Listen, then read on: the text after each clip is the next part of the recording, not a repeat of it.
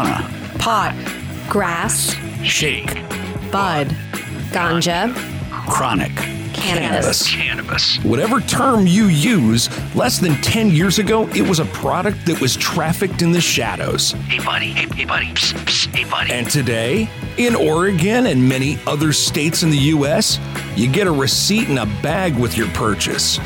Thank you. Come again. I'm Travis Box, and I am fascinated by the complexities of what seems like a voter approved gold rush happening in real time. Will we cultivate Oregon's greatest cash crop ever? Or will this great experiment in legalization go up in smoke? Each episode, I'll sit down one on one with the major players in the Oregon cannabis industry, The activists, the medical professionals, the legislators, the economists, the regulators. and the lobbyists. How did Oregon get to this place in history? And where does this budding billion dollar industry go from here? You see what I did there? You're listening to Mainstream Media. On the KOIN Podcast Network.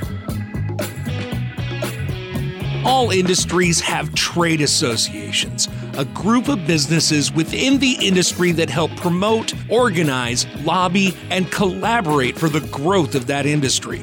Cannabis is no different. On this episode, we talk with the Oregon Cannabis Association, comprised of a diverse group of cultivators, processors, retailers, entrepreneurs, and allied businesses. What work was done by the OCA to start our industry? What are they working on now? And what challenges does Oregon still face looking ahead to a possible national or even global market? You're listening to Mainstream Media. Hi, this is Jeff Gianola from KOIN 6 News, and I'd like to invite you to watch KOIN 6 News at 10 on Portland CW. It's our award winning newscast, one hour earlier at 10 o'clock. A full hour of the stories that are important to you and your family from the news team that's watching out for you. Plus, Portland's most accurate forecast certified by Weather Rate from Chief Meteorologist Natasha Stenbock. See why more people are switching to KOIN 6 News at 10 on Portland CW. Watching out for you. Welcome back to Mainstream Media. Megan Wallstatter is the interim director for the Oregon Cannabis Association. She's also the chair of the OCA board and a founding member. She and her husband co founded Pure Green Medical Dispensaries and now co own Siren Cannabis, an OLCC licensed cultivation company. So, Megan, what leads you to the cannabis industry? Yeah, well, my husband was a medical patient, and cannabis helped him with all of his issues. And it really, he was sick for 10 years and threw up daily. So, cannabis helped him be able to get through those 10 years. So, he was a medical patient, then we became medical growers. And then we both have a, I like to call it our diploma drawer. I have a master's in urban and regional planning from Portland State, and my husband has a law degree from Lewis and Clark. We kind of put those in the drawer. And then when the law was passed that we could have medical dispensaries in Oregon back in 2013, I kind of describe it as us dusting out the diploma drawer and realizing that we had a lot of good skills in house that we could use to open up a dispensary. And it was right around the time when my husband's health shifted. So it was kind of like his bucket list item, you know, to do a dispensary. And so we just went for it and we opened our store in 2014. Pure Green was one of the first stores to get licensed through the medical program in the state of Oregon. We were also on the finance committee for Measure 91. So we did a lot of work that year as well, getting it on the ballot and then also helping pass it as well. When was the Oregon Cannabis Association formed? Was it right after the passage of Measure 91, or does it predate the passage? It was predating, actually. We opened our store in January 2014, and the first, uh, we used to be called the Oregon Growers Pack. That was our former name. And that first meeting was in February 2014. So the Growers Pack formed, and simultaneously, there were some members that were also on the finance committee with us. So some of us are wearing dual hats there. Because at that time, uh, OHA was possibly looking at licensing growers too. So we wanted to make sure that the licensing program worked well. And then it evolved into being able to advocate for the recreational program as well once that was passed and we knew that was a reality. So it was a busy year. 2014 wasn't boring. Explain to the listeners what the Oregon Cannabis Association does. What is the mission of this association? Sure. Well, we are a trade association. So we're a diverse group of cultivators, processors, retailers, entrepreneurs, and allied businesses. And our mission is to help one another thrive through networking events, educational workshops, and political representation. So we really kind of mimic any other trade association. We just happen to be for cannabis. So walk me through those early days. Measure 91 passes. What is the first thing the OCA starts doing? Because it had to have been crazy that first 12 to 18 months after passage. It was crazy from the very beginning. So you're absolutely right. We knew that the success of the industry would be having regulations that worked for the industry. We knew that it was going to be housed within the OLCC, and we wanted it to look different than alcohol because it was already a flourishing industry, depending on how you look at it, before it went to the OLCC. So there was a lot of ways that things naturally worked already. So we wanted to make sure that it worked well for the industry and that we had the right types of licenses so that we could get people in making all sorts of products. You know, Oregon was unique that we had medical stores before our rec program launched. So we had a whole system of what retail looked like. We had products, we had companies, we had vendors. So we wanted to make sure that during that transition that we gave the most opportunity for the most amount of people to pivot that wanted to pivot. We left things open. We brought down some of those barriers to entries that we see in other states. You know, we wanted to make it be affordable. We wanted to encourage people to come out of the unregulated and gray market into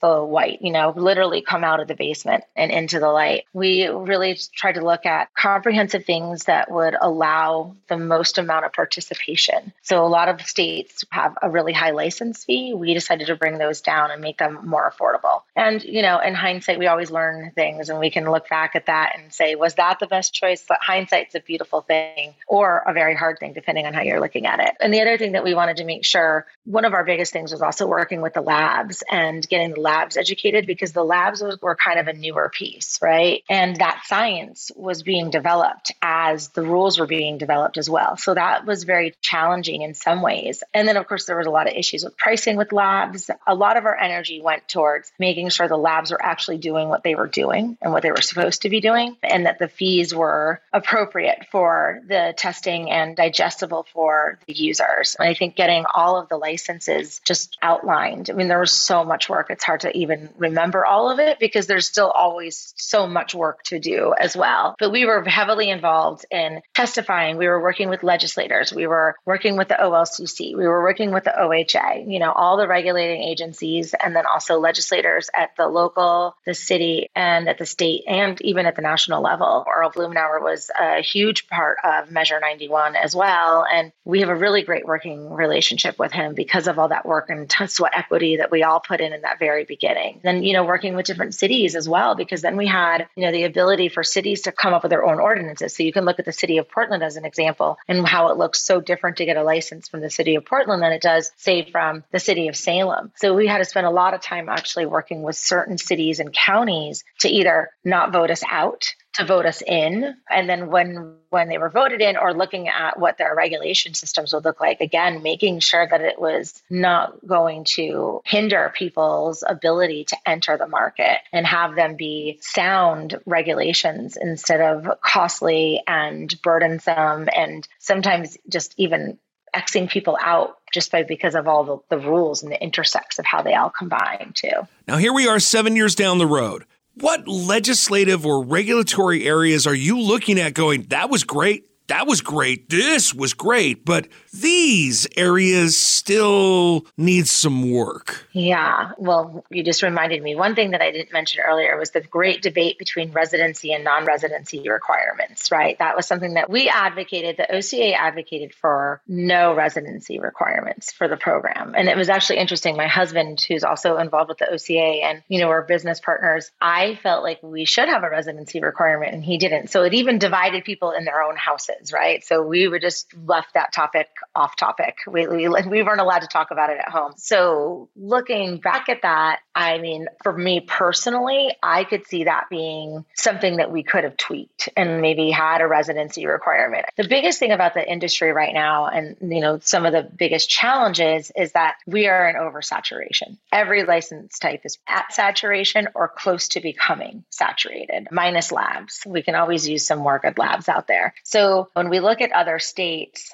that had limits on their licenses. So those operators are operating in a different playing field because there's less competition. It is huge barriers to entry. And not everybody, you know, I would have loved to have capped licenses if I knew I was getting a license, right? You know, I mean, that's always how that works. So I think what we could have done a better job is looking at market trends to evaluate how many licenses we really needed. In the beginning, back in 2015, we were beginning to develop our relationship relationship with the OLCC, we tried to tell them like you're going to get a lot of applications, and they lowballed the number because they were just starting out. They had no idea, you know. It was just it was their first attempt at figuring out what the industry looked like, and I wish we could have go back and do more of an economic analysis of how much we needed. But again, that didn't exist. Now we know so much more, right? Like we know what per capita looks like. We can say like a smaller state with like Oregon who doesn't have the recreational tourism like Colorado does. They have more people people coming in to visit. So their stores or numbers are going to look different than Oregon. You know, Oregon has recreational tourism, but we're not California. We're not Colorado. We just don't have that base. And we're not a wealthy state compared to some other states that are out there, like California or Colorado. You know, it's just, it's a different playing field. So I think the economics of it all, I think would have been, if we could have wrapped our heads around what that looked like in the very beginning, kind of coming in with a little bit more data. But, you know, that's the growing pains of going third, right? As we didn't, like you said, we didn't have that. We had the two models. And it was like, well, we didn't want to be like Washington. And we liked Colorado's a little bit better. So we tried to tweak it a little bit and we created like the Oregon model, but we're a little bit on the continuum closer to Colorado's model than we are to the Washington model. And it's been interesting living next to the state that we wanted to be the opposite from and seeing how our two markets play off of each other. I mean, when we had medical and you could get your medical cards from out of state, people from Washington would come over. You know, um, when we had the store in Pure Green, we had a lot of Washington people that would come over. When we opened up early sales and we had the lower tax rate, we had a ton of people come over from Washington. When our tax rate went up, they went back over. And in fact, you know, in the very beginning of when we opened our stores until the Washington market kind of turned, the two highest selling stores in Washington's program were the Vancouver stores because they had all of us going over. So we didn't even factor in how the interstate regulated markets would play off of one another. You know, we were so focused on trying to make it easy to get people out of the unregulated market into the regulated market those are some of the lessons learned that I mean, I still don't know what the right answers are. And I think we're do, doing our best right now. You know, one of the bills that we're looking at this session, I just had a hearing for it this morning, actually. It's uh, a HB 4016. And that would be the bill as it stands right now calls for the producer moratorium to be extended for another two years, but there's a dash one amendment. And that actually calls for a full license moratorium excluding labs. That bill also introduces a equity program that would come out of the surrendered license program. So we could start to develop a little bit of an equity licensing system within Oregon because it's hard now. We can't go back and redo the rules, but we can find openings to create those programs. Again, it's one of those growing pains of going first and having the world change around you and having certain things become much more prevalent and a bigger thing to examine as far as the success of our program. Megan, will federal reform help alleviate some of that saturation issue at least? Basically, yes. Yes, absolutely. It will. If you look at a state like Nevada, Nevada does not have, and it wouldn't be just producers, it would be processors as well. So we can get all the products, right? So absolutely, it would help with the processors, the wholesalers, and the producers being able to move their product across state lines. It would also allow retailers to also move across state lines. You could open a store in a different state with a lot more ease, right? The state like Nevada, they don't have, right? California is saturated, Washington's saturated. So opening up those borders, it would be a great great idea so that we could start moving things across state borders, absolutely. But would it solve saturation? Probably not. But like a state like Nevada, which we do have a very short little tiny border with, but that counts as a border state, they don't have a lot of producers. You can't grow outdoors in Nevada the way you can in California and Oregon and Washington, right? So they run into a supply issue. They have plenty of demand. I mean, those stores are doing insane amount of volumes and it doesn't you don't have to just be in Vegas either. They're really doing well, but they have their licensing system there. So when you look at it from that point of view, right? If you look at the states that are still aren't online, the states where it's still illegal and being able to get in there first and get that foothold or be able to help out another state, you know, that doesn't have their production and supply end as dialed as they need to for their demand, there's absolutely opportunity. But like I said earlier, going to California, I mean, it would help with brand recognition potentially and, you know, getting your company more recognized. But would that solve the saturation? I'm not sure. It'll probably create a whole different set of problems that we don't even know about yet because we're not there. So to me, I would think that the West Coast is poised to be the supplier to the rest of the United States ultimately. And if we see federal reform, we're also looking at eventually global distribution. Then our product could become a brand like Oregon Pinot and I would think that that's going to benefit the entire West, all three of those states that have an overproduction problem, because we produce a lot of high quality product and we just need to find a way to move it. Am I correct in that assumption? Absolutely. And we're known for that product and have been known for that product, you know, for a long time. Absolutely. Right. So, you know, if we can get that moving and across those state lines and we can help out states like New York when they come online, you know, that that it does nothing but help us, right? It helps with that saturation. No one really knew how much product was in Oregon until we started counting it. Now we know a lot more because we're at where because products are in Metrc and there's a way to count them and we know where things are coming in. You know, we didn't have that accountability or record keeping before. We are known for our cannabis just as much as we are known for our Pinot. It's just different markets. What is the Oregon Cannabis Association working on legislatively this session specifically? Sure. Well, I refer to um, HB 4016, which is one of our big bills that we're looking at right now. The other one that we have is HB 4048, and that's the Speaker's Bill, and it's about emerging businesses. And it would allow an outside economic analysis of what's needed in the cannabis industry to be prepared for interstate commerce or federal legalization. It's kind of both ways that we're looking at it because maybe we can open up the border between Nevada and Oregon before it lifts up federally. You know, so both ways we're looking at things right now. That one would be huge because that's kind of the stuff that I'm talking about. If we had that information before, we could do an even better job when, you know, when we went to just legalizing within the state. So the SB 4048, I'm personally very excited about because it also moves that economic analysis out of the OLCC and out of Metrc. And Metrc is the state tracking system, which is great. It does a wonderful job. We know where product is, but it doesn't do everything that we need it to do to predict the economy and provide economic analysis for the industry and predictions and things like that. So we really need economists to be looking at this and using their economist brains and moving it outside of that regulators because sometimes when it's our data, it's our data you know? So I look forward to seeing what a third party examination of the Oregon industry would look like and prepare what we need to prepare for that next big pivot that's ahead for us. We've got a couple of bills in the Senate as well. SB 1506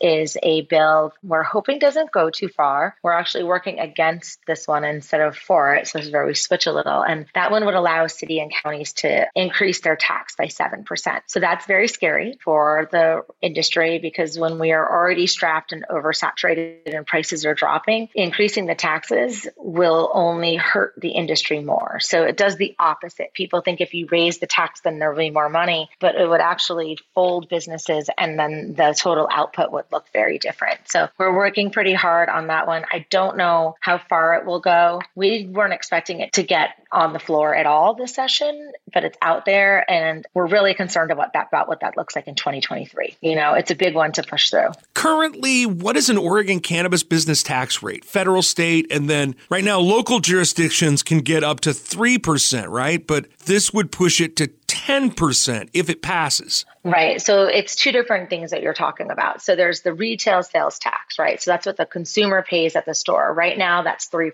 So most people are seeing 20% as their tax, right? Because you've got the 17 from the state and then three for the city or county, depending on your structure. So it would up that to 27% tax. So that's what the prices would look like at the stores, right? So then that would impact behind the scenes how much retailers can price things and where their profit margins might be. And then it also just trickles down. Sure, in theory, it's being taken, the money is being taken from the customer, but the reductions happen behind the scenes, right? Before it gets to that point. Customers will just, I mean, I've had people walk out of my store multiple times. People will be like, wait, you have that for how much? I'll go down the road. I was on the Green Mile on Sandy Boulevard in Portland, Oregon, literally a dispensary every thousand feet. I had people walk in and out all the time. I know that's real. People will shop and they can. In most jurisdictions, they can now because there are so many retail outlets. You have your choices, or you can get it delivered potentially for a cheaper price. Then there's the state tax. Well,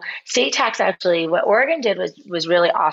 So 280E is a federal tax law. 280E, that's what hits us at the federal level. Then what Oregon did was in 2016, they passed a law saying that cannabis businesses, if they were legally operating and licensed appropriately, depending on their license type, they could deduct the 280E costs from their state income tax. So at the state level, the impact on the or the company is not is not the same as it is at the federal level. The federal level, the 280E deductions that we're not able to take are payroll. You know, you can't deduct any marketing, any advertising, all that stuff. And it, it hits different license types differently. The retail licenses get hit hardest by 280E because we are doing the drug trafficking because we hand the product over to the customer. The other license types are doing manufacturing and they can deduct more costs because of inventory management. The retail stores don't get that option. So, you know, when you hear, oh, well, it'll just go to the customer, why can't the retail stores? The retail stores must be doing fine. It's like, well, no, we actually get hit harder with that. I mean, 75, 80% of our payroll, I had to pay taxes on at the federal level. That's a lot of money. I'd like you to look at this less as an OCA representative and more as the retailer. What has Oregon done really well in the past seven years? What did Oregon get absolutely right? I mean, I think that what we allow and how the license types, we've really nailed that down. I think we've really given people an opportunity, and not everyone would get that opportunity. Sure, it makes it hard in different ways, but I still do believe that that is the right thing to do. I still believe that people that want to get in and can figure out a way to do it, they should get in, we should have it be a little bit lower barrier to entry. We shouldn't be requiring six figures to be able to enter the market. Like that's not the Oregonian way. I feel like we really captured the essence of Oregon in some of our brands, a lot of our brands. You know, we really have done a a great job as far as that's concerned. I think we have some really great relationships that we've formed as well. We have champions. I think that there's been a, a rise in advocacy. That there's, you know, other trade associations or other groups out there that are doing the similar work to the OCA. And I think that's great that we have that many groups that are that passionate about making sure that we have things that work well. You know, I mean, that's the Oregonian way really. I think that's been wonderful. I think we've really pushed things in a way that's been positive. You know, we've gotten some traction. We've been able to make some difference. You know, we've been able to see the power of our voice. And I think that's been something that we've done really well. You don't have to have a lobbyist who's down in Salem pushing for these things. There still is access to regulators and legislators for the average person as well to really get their message out there and to be able to navigate the system if that's what they choose to do. So I think we've really created a robust market here and we've given a lot of people chances that wouldn't have had that chance normally or not normally but in a different state in a different time right? If we had gone 10th who knows what our rules would look like? You know we really did at, at the time when we were creating the rules and really creating the backbone of what the regulated industry would look like we did a good job of trying to like i said earlier give everybody the opportunity to pivot that wanted to take that opportunity you know? And that was really how we were going to get what we refer to as that Oregon brand to continue to be an Oregon brand on the other side. Beyond license saturation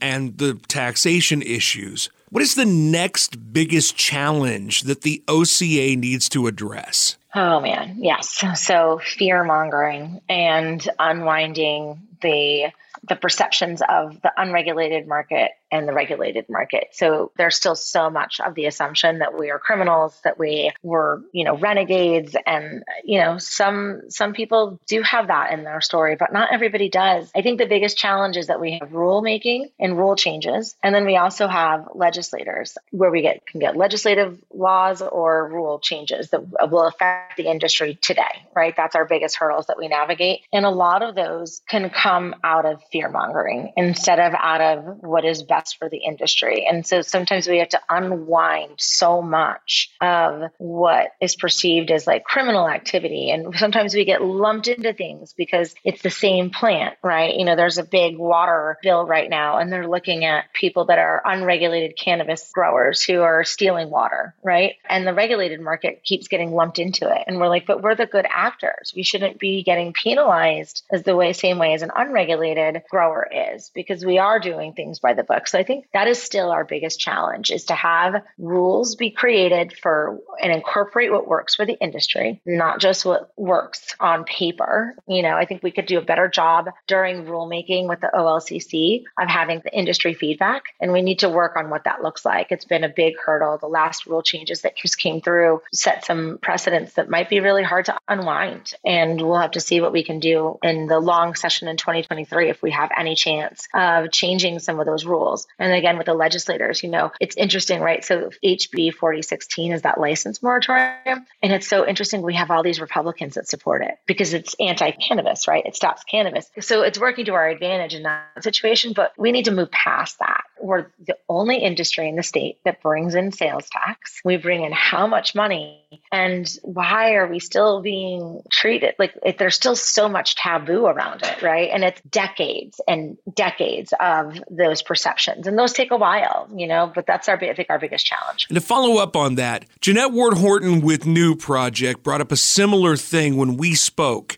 and said that as she put it, the can of bigotry that is facing the industry is one of the biggest drawbacks. And I challenged her as she was previously a marketer for Coca Cola. I asked her, as a marketing professional, what will it take to change those hearts and minds? And I'll ask you the same thing. What do you think it will take to normalize cannabis in Oregon? To have it viewed like craft beer or Oregon wine, to make it where it's just something that adults enjoy or that it's also medicine that people absolutely rely on? How does that message start to truly sink in and hit home? Or does it just take time? I mean, time is always of essence in those situations. I mean, kind of my own personal philosophy on that is to come out, right? You know, I used that analogy before of like coming out of the basement. Like when Matt and I opened the store, I can, I was like, we're not even out of the basement. Like I'm in the middle of the 84, right? Like people know who I am. We were in the news. We just did things to put ourselves out there. I mean, our son's kindergarten conference, the teacher started talking to us about Measure 91 because she saw us on the news, right? So for us, our personal philosophy is to get out there, talk about it, wear our logo, because we're normal, just like you, right? Like I live in a nice neighborhood in Portland. Like I'm in Northeast Portland. I have a 12 year old son. He goes to school. He's got classmates. Like we're not afraid of it. And and that may be easy for me to say just from my vantage point, but that's the thing that I've always been like, in order to normalize it, we need to come out in front of it, say what we're doing. And then at the next level, as far as like that's my personal thing. I mean, I can tell you, can't tell you how many times I've had conversations with mom friends about gummies and edibles and all these things because now I'm like the go-to cannabis person, right? Just on that like one-to-one level, that was one thing that we set out to do is to break that stigma. Because to be like, look, like you wouldn't pick me off the side of the street when I'm walking with my kid at a school function and be like, that's the girl that owns the dispensary and the grow. So normalize it in our everyday world. That was number one. And then I think on a bigger level, on the state level, and how we can do it, like, you know, I can't have every legislator over to my house and see how normal I look and, you know, step into my world. But I think it's about getting legislators out there, right? Getting them into retail stores, doing more outreach, showing them products, having them look at things. I mean, I remember last year when we were working on SB 408, you know, we were talking about trying to get child proof plastic packaging away from flour and have flour not have to be coming out in all this plastic because it was such a huge burden on the environment. And one of the senators that was in the hearing with us kept talking about edibles and like the edibles not being in plastic. And it was just like such a disconnect, right? But we're like talking about flower, like maybe he doesn't know what flower is. Like maybe he just doesn't understand that. You know, I mean, we even brought my own mom. She's in Connecticut. That's where I grew up. And I remember bringing her into the store and she walked right in and she goes right up to the flower cabinet and goes, Is this what you eat? And I was like, Oh, mom, you know, that's kind of where some of our legislators are at is they just don't know and they have so i think it's just like it's targeted outreach. It's breaking down those stigmas and being a loud advocate for what we stand up for. Because i think once people realize i mean i don't i mean if people realized how many people in portland were really growing weed when it was happening more you know in houses and at that level like people would be astounded you know? Um, so i think that they're are a lot of people that don't feel comfortable coming out and saying that's what they do and want to keep that separate. And if that keeps continuing then that doesn't that doesn't open up the divide. It just cements it more. So it's just about to me it's conversations outreach and whether that's on one-on-one at a soccer game or at in salem right? Or at a political fundraiser. Has there ever been talk at the association level or that you've heard of through any other group or organization for an educational campaign to help people who may not know much about cannabis but are interested, showing the differences between flower or edible or extracts? Or have there been discussion about a campaign to destigmatize cannabis? Going out there on the airwaves, print, or digital platforms to intentionally change the narrative and help people understand what this really is and to take the stigma away from the cannabis industry? You know, I can't it's interesting. I can't think of one, but although I just wrote it down, I'm like, I think you just gave me a new project to bring up to my board. so thank you. One thing that has come about in conversations that I've been a part of is really focusing on the Oregon brand, but that doesn't necessarily speak to that destigmatization piece, right? That's just more about elevating the brand and having people be aware of another reason to be proud to be an Oregonian, right? Is to stand by behind cannabis. But maybe the reason why it didn't ever went off the ground is because we didn't look at that destigmatizing piece, you know? Coming back to that federal Schedule 1 controlled substance status of cannabis, what does the OCA do when it comes to federal reform?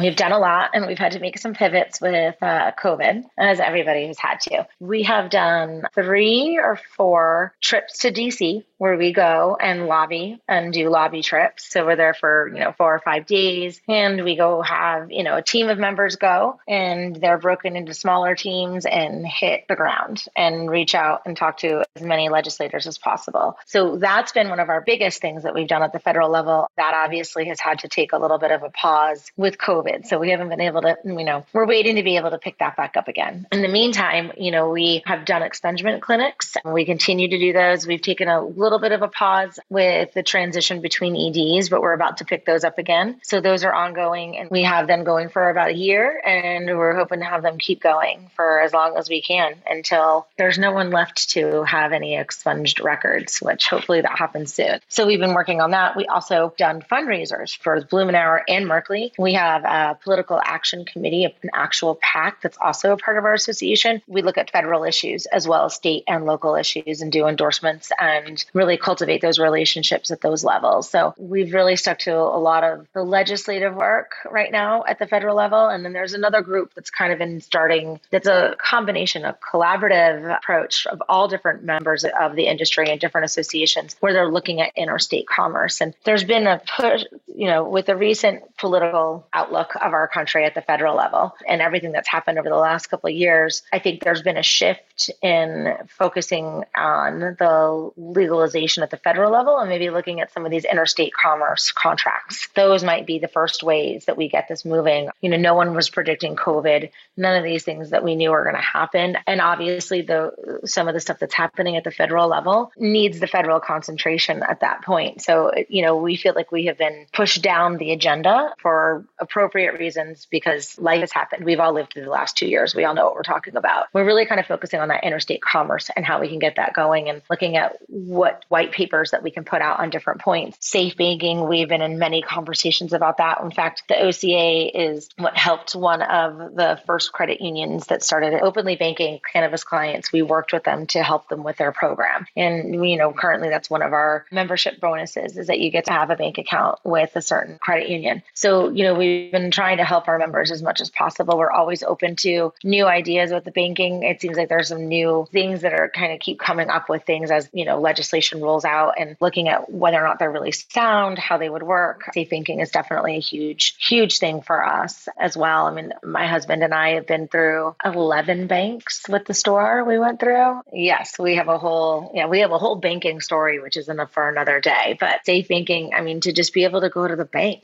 I just want to run my business like anybody else. So, you know, we've done a lot at the federal level and it's shifted a little bit recently, but, you know, for all the reasons why we know. So we're looking at ways to continue picking it up when it feels like we're in a place to pick things up. But I'll have great relationships with Merkley and Blumenauer and work really closely with them. Congressman Blumenauer brought this up that Senators Ron Wyden, Cory Booker, and Chuck Schumer are now very interested in crafting more reform legislation. The problem with their approach is they want to craft something that is comprehensive, like the MORE Act when time is of the essence. And really, at the Senate level, they should be piecemealing out issue by issue, safe banking, interstate commerce, addressing the 280E. But it sounds like these senators are looking at more of a comprehensive companion bill to the MORE Act. But Congressman Blumenauer and his team have had years to craft that. Is the OSCA going to address that time is of the essence? Like, guys, the clock's ticking here. Please, let's do something. Safe banking would have been, yeah, safe banking would be the, the, the first thing that would be amazing because that's like so much of the risk to businesses that don't have access to it for being a cash only operated business. And then also just to be able to run your business. I mean, I mean, we also get charged a lot of money by banking with the banks that we're banking with right now. So to have those fees go down and be charged normal business fees, like that's a huge cost right there. So those two things would be huge. And I think interstate commerce, um, it's really interesting. Some of the conversations that I've heard that are happening at the federal level, you know, it's some of the naivety. It's like, it's almost like going through the state licensing process again, but at the federal level. And, you know, one of the comments I've heard is that, oh, well, once we make it legal at the federal level, then the, the unregulated market just goes away. And, and I was just like, you know, if that's what is the perception is, we have so much work to do there. And the taxation piece at the federal level is going to be really interesting as well. And we want to make sure that it's sound taxing because if you look at Oregon's tax and then look at California's tax, I mean, there's a reason why what's happening in the California market's happening. And, you know, their taxation is like at 45%, not at the consumer level, but overall within the system, it's a 45% tax. Well, no wonder they're having some of the issues that they're having there. So, you know, it's about setting up a system that will work over time and not just lead to Walmarts everywhere. Where do you believe Oregon's cannabis industry goes from here? Onward and upward, always.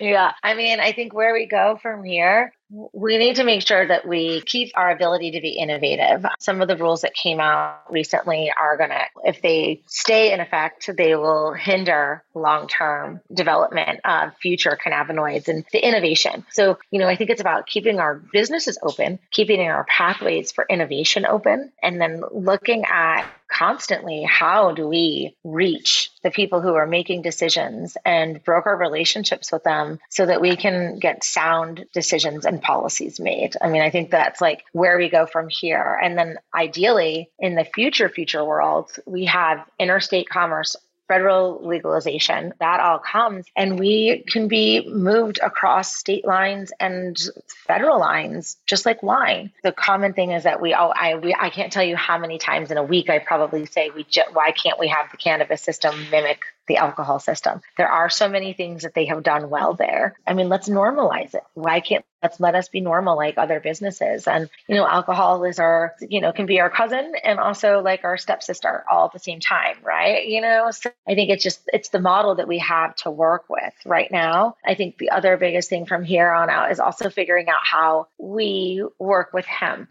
and personally, I support one system, one plant one plant, one system. It should all be housed together. We get it housed together. We start moving towards that direction and out of a little bit of the alcohol mindset and moving towards it's an agricultural commodity. And then how do we get it to work like that too? So I think there's some interesting ways that we can see how this all comes together. But I think it's about marrying a lot of things because we have hemp, we have cannabis, and it's all cannabis. So now we're low THC and high THC. And those are, that's a mouthful to remember. And we're still trying to normalize and destigmatize, you know, these things. And we're throwing out all these new words. So, you know, I think it's about simplifying, I guess that's the word I'm looking for is how do we simplify this, make it easier for the industry, the consumers, and the regulators and the legislators to continue this industry thriving and producing taxes and producing money and helping people. There's so many jobs that we have, right? Like, how do we take that and make it bigger? How do we capitalize on that? It's a lot of work, huh? Sounds so easy.